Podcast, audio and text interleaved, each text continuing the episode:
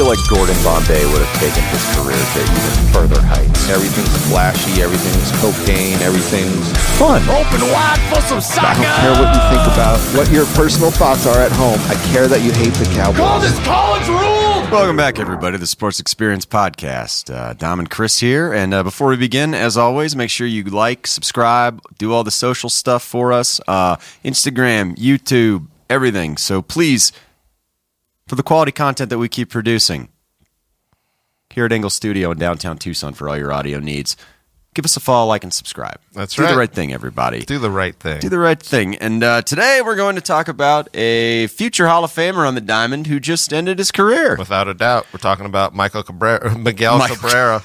I knew I was going to do that. The Americanized version. No. The I'll say this: if he wasn't the best hitter on in the season, he was the Silver Slugger. Yeah. you know what I mean? I, what I for mean. like for like a decade, Miguel was literally, if he wasn't the best, he was the second best, and you were just like, oh yeah, I, I kind of forgot how great he was for a decade. You almost compare him. He's like the American League Albert Pujols. yes, when he was somebody said that. Yes, That was what I always. I mean, he was somebody said that in an article, and I was like, player. I never put that together, but that really is, yeah. And they were righties hitting for high average, which was always like A rare- th- yeah. You know, not not too many do that. Um, And they did it, yeah. and they did it at the same time. basically together. Yes. Essentially, they started their careers at very similar times. Um, Miguel, born uh, April 18th, 1983 in Maracay, Aragua State, Venezuela. Nice. Uh, his, yeah, look at that. Ah. Uh, Dad Miguel, uh, mom uh, Gregoria. His mom, though, was the baseball or the softball player, essentially. Yeah. Um, she was a on the state and national teams for Venezuela. Uh, would even needle Miguel by telling him she could hit better than him. Uh, raised him and his sister Ruth, and uh, when basically she became a mother, she said, "Well, either I play or he does." Well, so, it's interesting because uh, uh, obviously because of the the time, if you will, but a lot of the the influence comes from the these guys' fathers from playing it. But like when we really, did the Alomars, essentially. exactly, yeah. Miguel's literally came from his mother who played softball and could out hit him. He's a So catcher and third baseman. That's got to be embarrassing when you're 13 and your mom's cranking home runs. I want to do that. I want to do what my mom does. The laundry? Nah, hit dingers. Oh, hit dingers. Um, Glor- uh, Gregoria's brother David actually ran a baseball training program. Uh, Miguel, growing up, played ba- both baseball and volleyball. Yeah, I did see that. Which- that is he played with his cool. uncles, uh, but he he excelled in volleyball, but he just didn't have the height. No, not enough. Um, he was actually going to train with David before uh, signing his big league deal because, as we probably talked on the podcast, when you're 16, you can sign a major league contract. Yep. Um, if you're overseas, but David ended up dying, and uh, uh, Miguel has to play with a local team in Cagua and still go to school. And the deal was with his parents, you know, you have to go to school and graduate high school.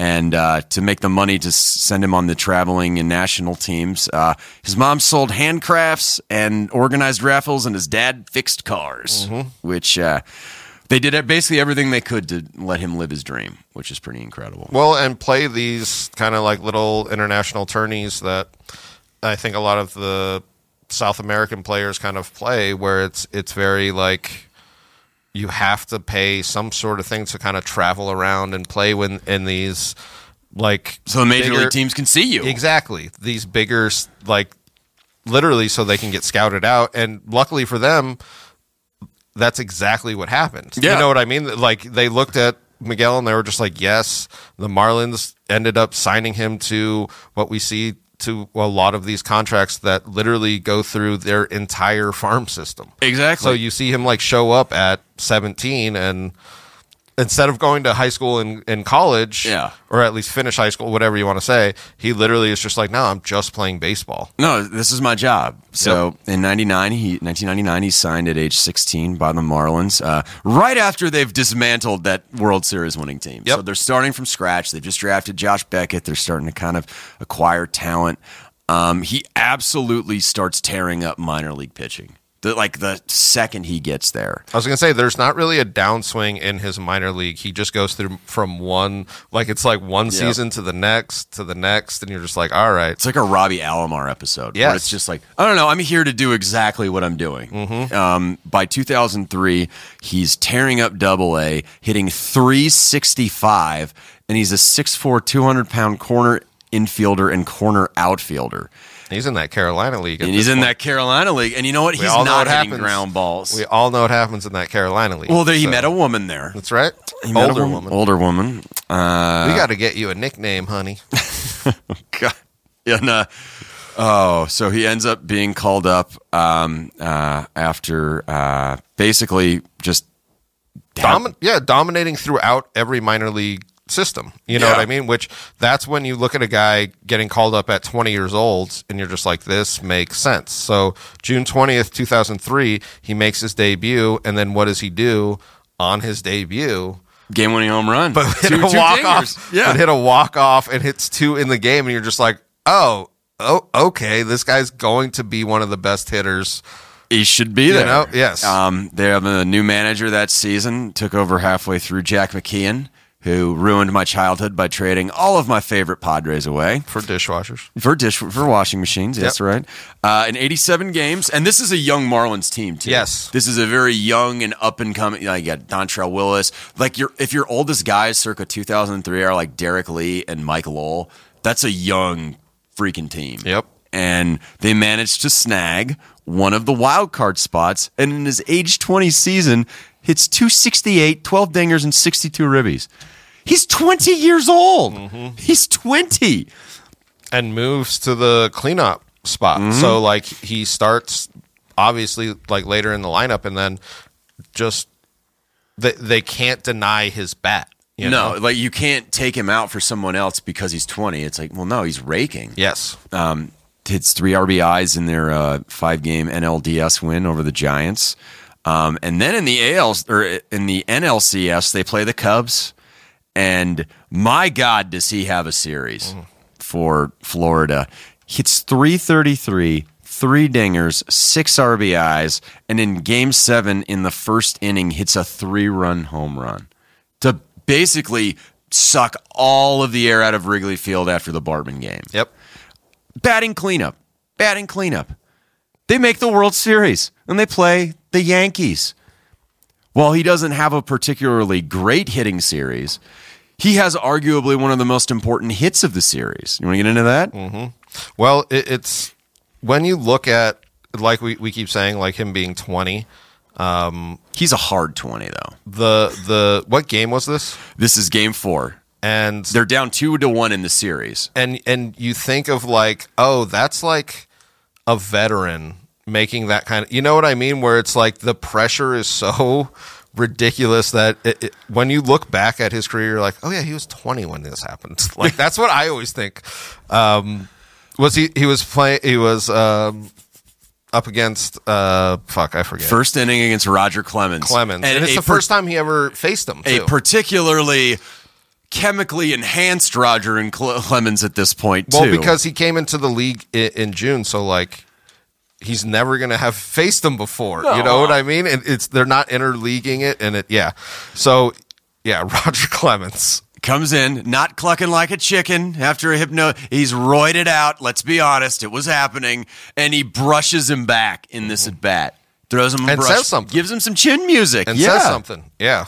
thinking he could intimidate a 20 year old Miguel Cabrera. And what does Miguel Cabrera do after said brushback pitch? Rips a hit. Rips a home run. Home run. Yeah, yeah. Does, does he get beamed? No. huh? Oh, okay. It was just it was just some chin music. Okay. for him. Um, but they end up winning. But yeah, the game. rips. Was it a two? I think it was a two run. Yeah, shot. two run dinger. Yeah, yeah. They ended up winning that game, and they ended up winning the next two, and they won the World Series. They won the World Series his rookie year. But if you think about the the the Yankee lineup with having Roger Clemens and then him just like hitting that home run, and you're just like, oh, maybe that's like a huge momentum shift right here, and a 20 year old World Series champ. I bet you Roger Clemens figured, I'm going to throw on high and tight. Yeah, And, he will get off the and plate, and, and- he will be just discombobulated. exactly, Not or at Miguel least not as yeah, not as confident to come in. Uh, did want to add this year, he was the NL Rookie of the Month in July and September. Surprised he didn't win the Rookie of the Year, though, that Yep. year, which is kind of. I agree. He, he has other awards he, he'll end up winning. I agree though that yeah, um, from 2004 to 2007. This is when the Marlins are mediocre. They're not they're basically kind of coasting off of. They're, granted, they're getting rid of guys like Lowell. They're getting rid of Lee because they can't pay him. But this is when you start to see Miguel Cabrera emerge as one of the best players in the National League, if not all of baseball. and consistent. That's Yeah. something that you, you kind of see for when he ends up leaving the Marlins. You're just like his consistency, and in 2004 he has he almost bats 300. Mm-hmm. 33 home runs, which is such a staple in his career, and he makes his first All Star game, and you're just like, oh yeah, this guy's 21, and he's an All Star. And he finally, by the end, finds a permanent home at third base because he's been Oh, playing left field. He won Yeah. the silver bat in left field in 2005, and then at third base in 2006. Four straight seasons of 100 plus RBIs, and the only Marlin to do that in that many consecutive seasons, which is like He got into a pretty nice altercation with Scott Olsen that year too. Yes, which, he did. Which is a it's such an interesting thing because every time I see these kind of fights, I always think of Major League, and and when when he's like sand and it's you know uh, whoever he's like try, saying he sandbagged him. You know what I mean? Uh-huh. Like it's so good because that's what I think of what Scott Olsen was saying to him, and they obviously like get into like a scuffle in the in the dugout and shit. You but, yeah. ever take another play like you Yeah. did today? I'm, gonna, gonna cut, cut your your nuts off, stuff them down your throat. Uh, it's so good. so over this this period, I didn't want to add. So these four combined seasons, he hits 319. 758 hits in. You're averaging almost 200 a clip. That's ridiculous. Yep. And he's 24 by the end of this span. I mean, unfortunately, now because the contract he signed out of Venezuela, it is now expired by 2007. Now the Marlins are in full let's just eliminate any sort of salary we have on this roster right now. Well, they went to uh, arbitration, didn't they? Well, they went to arbitration after two uh, after uh, 2006. After 2006, because he he actually signed. I saw this because he, he actually signed a one year deal that it was, like renegotiated. It was yes, Yeah. yes, because they were in such bad. He had his 500th RBI that year in 2007. It's ridiculous. Um, that's how ridiculously good he is. But on this is the thing that the Marlins knew they could not keep him.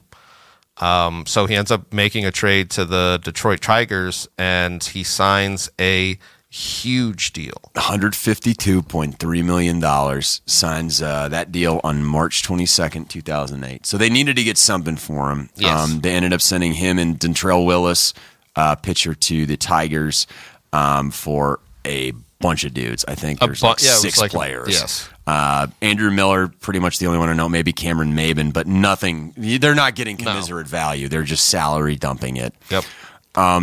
Tigers decided to move him to first base though in 2008 because this is when uh, Miggy starts. Uh, hey, his baseball skill is all there, but he starts uh, packing on the lbs a little bit. and he's it's so hard to say because does that contribute for his power hitting I think he's cultivating mass. Chris is what he's doing. away if you're cultivating it then start harvesting it stop cultivating it but that's that's my question is is he is he sacrificing it f- defensive skill for offensive skill I mean, all I'm going to say is in his first year in Detroit, he leads the AL in homers with 37, the Yep. AL uh, player of the month in July, and hits 293 with 127 RBIs. All I'm saying is a diet of rum ham where you eat your calories and alcohol is okay. that's right Um, 2009. starts getting shots for diabetes Diabetes. So I di- don't say diabetes. Don't what diabetes.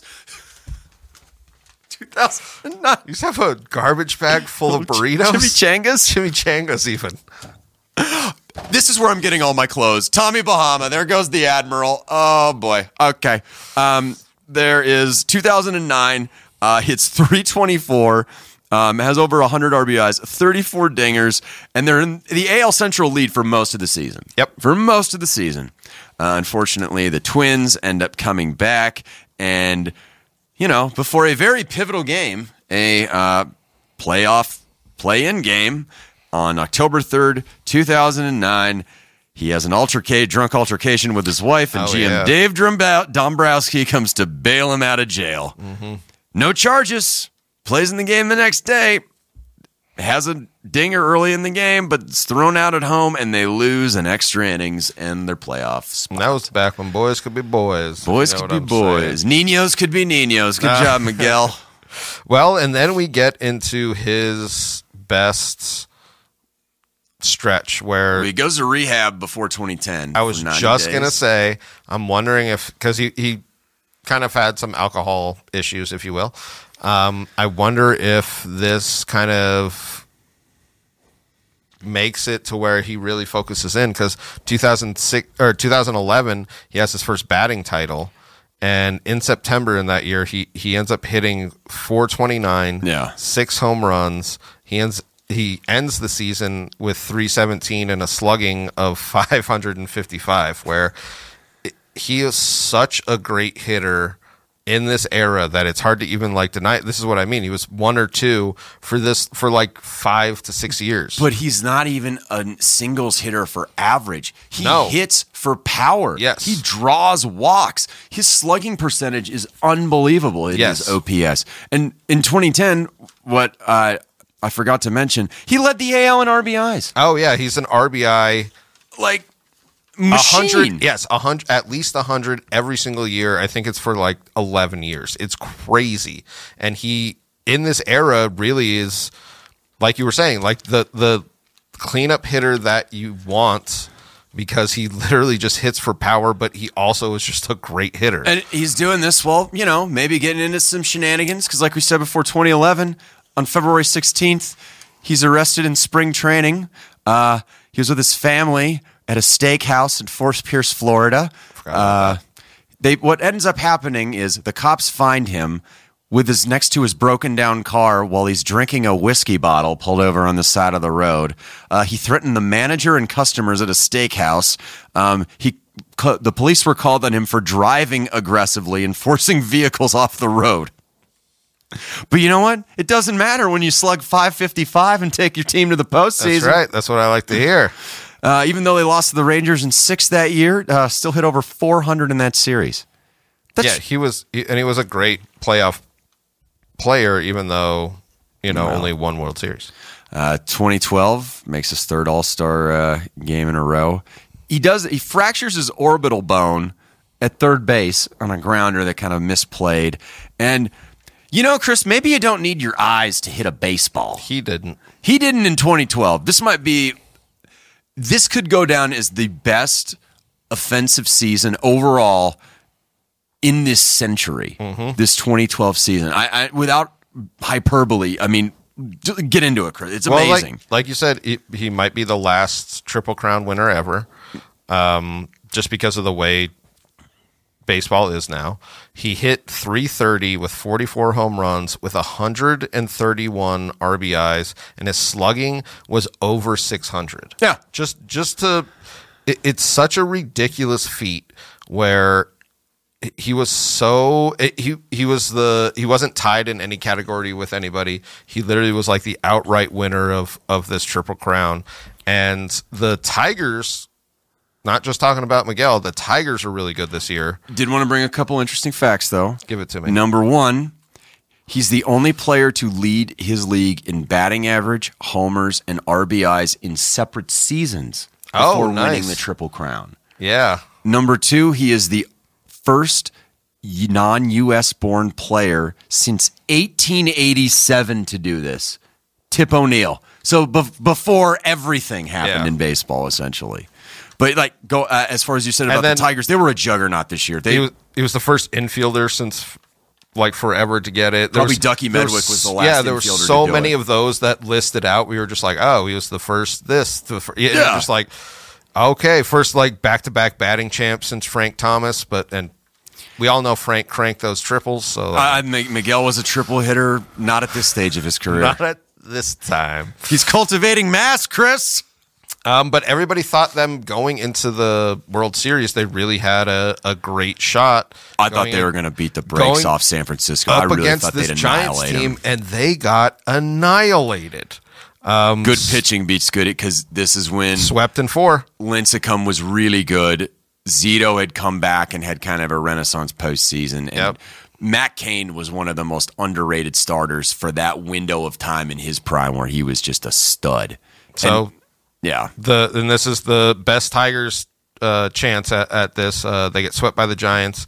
Um, that year, he he's MVP. He's triple crown, World Series loser, which is such a stupid thing to say. I don't know But- if you remember, but when people were, this is freaking nerds, they were saying after a triple crown season, he did not deserve the MVP because of Mike Trout and his ever popular war stats. Yeah, I hate that. triple crown. I know. Do you know how often that fucking happens? It's insane.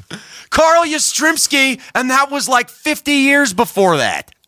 Jesus Christ. Anyway, sorry. But I, I do remember that, and it really made me mad. I'm like, it's a goddamn triple crown. I know. All right. So 2013, uh, didn't want to bring up, he has 100 RBIs this year, 100 plus RBIs. His 10th season in a row with over 100 ribbies. Uh, oh, he's MVP again in 13. That's what I mean. Yeah, It's yeah, And- ridiculous. And, they said before the All Star break might be one of the best offensive outputs that we've seen, where he he was batting 365, 30 home runs. This is before the All Star break. He had 95 RBIs.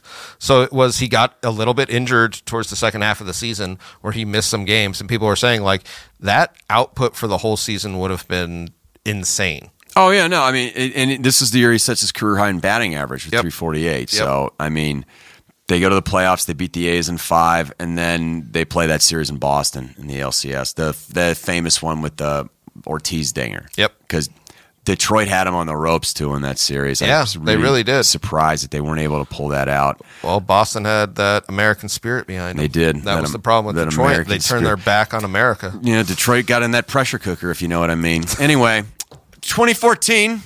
Contract extension, the biggest one um, Ooh, in baby. baseball. Unbelievably well deserved. You can't deny it.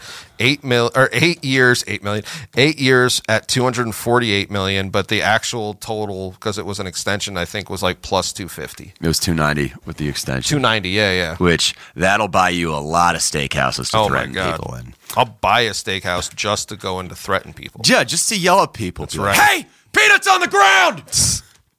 We're allergic, sir. Uh, All star again. Uh, 52 doubles this season. I want to bring. The dude is just an extra base hit machine. It's Yep. not like he's Kyle Schwarber hitting 188 with 40 dingers. I mean, this is 100, 100 RBIs. I don't know if you, you saw that. He does it every single year. He hit his two hit, his two thousandth hit. Um, yeah, just as an offensive output, you just cannot deny it. Mm-hmm. uh, 2015 wins the batting title again, which there aren't a hell of a lot of right-handed hitters with this many batting titles. F- uh, fourth AL batting title. Yeah. So like and sixth uh, Silver Slugger. So that's the thing that I was saying. It was just like he was the best and second best hitter in baseball for this whole time. And he led the AL in uh, on base percentage. Yep. Which, you know, you you can't deny. But by 2016, 2017, injuries are starting to kind of pile up for him. The- he's still he could still rake, but he's not in the best of shape. Yep. You, you see him. He has like back problems. I think he had two herniated discs, Torn biceps. torn biceps, Uh, and it's this is what I mean, where his his body kind of starts to break down. Um, they move him to designated hitter, I think, in 2019 or so. But that's when you start to see like him still being able to hit at a consistent level in this era from like 17 18 19 because his body is really it, like he has a lot of injuries but he's still putting out like good numbers He's still hitting 280 in his late 30s with Exactly. all of these injuries Exactly. like piling up. Um, in 2020 is the COVID year, so uh, shortened season shortened season. Uh, he does get to 2,000 hits as a Tiger, though. I thought that was cool, too. Really great, which is really great. Um, uh, 2021 though, uh, he uh, ends up reaching a couple of magical milestones this year, which you don't see. You see guys reach maybe one one year and then maybe one another, but 2021 was huge. Yeah, hit 500 his fifth hit his fifth 500th home run. I am just fucking off of it right now.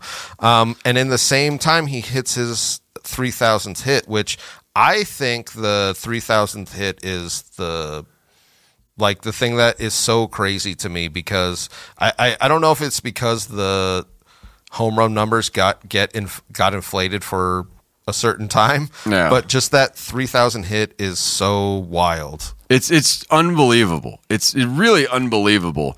Um, he was the uh, basically you're in Hank Aaron territory. Exactly, Yeah. I mean t- to be consistently that good for that long, and it's not that you're you're not just hitting for power. You're hitting for average. You're winning batting titles. Well, to have them both too. Yeah. that's the other thing. That's that's such a proving fact that he was just one of the best offensive players without a doubt in his era. Yeah, because 20, uh, uh, 2021, he gets his 500th homer, and then 2022, he gets his 3,000th hit. So just like really early in the season. Yep. So uh, April 23rd gets it off of the Rockies.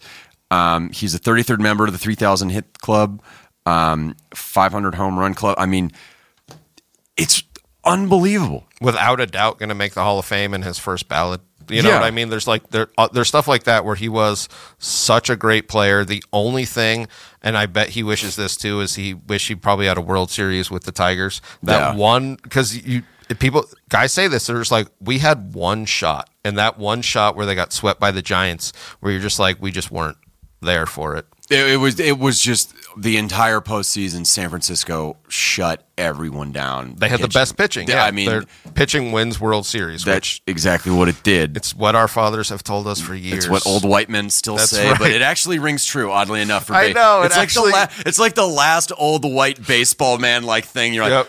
they're right. Yeah. like I God mean, damn it. If you can't, you can't win if you can't score. Nope. But, uh, seriously, Um, finishing his career with those types of milestones is absolutely unbelievable, though. Uh, as far as Miguel Cabrera, he just retired after this season Yeah. with Detroit. Kind of did his farewell tour uh, around all the major league stadiums to celebrate a Hall of Fame career, which d- just so unbelievable. So un- the the amount, the batting titles is what gets me. With how many 500 home run club guys have that many batting titles by themselves? I don't think any do. I was going to say the you might see him get one, but he literally had four ALs, and you're just like, oh yeah, he was the best hitter, not the best power hitter, the best hitter. You know, that's And, he, and a couple of seasons, he led the AL in home runs. I know. Like, so he was the best power hitter at that time too, and that's why I I think for me.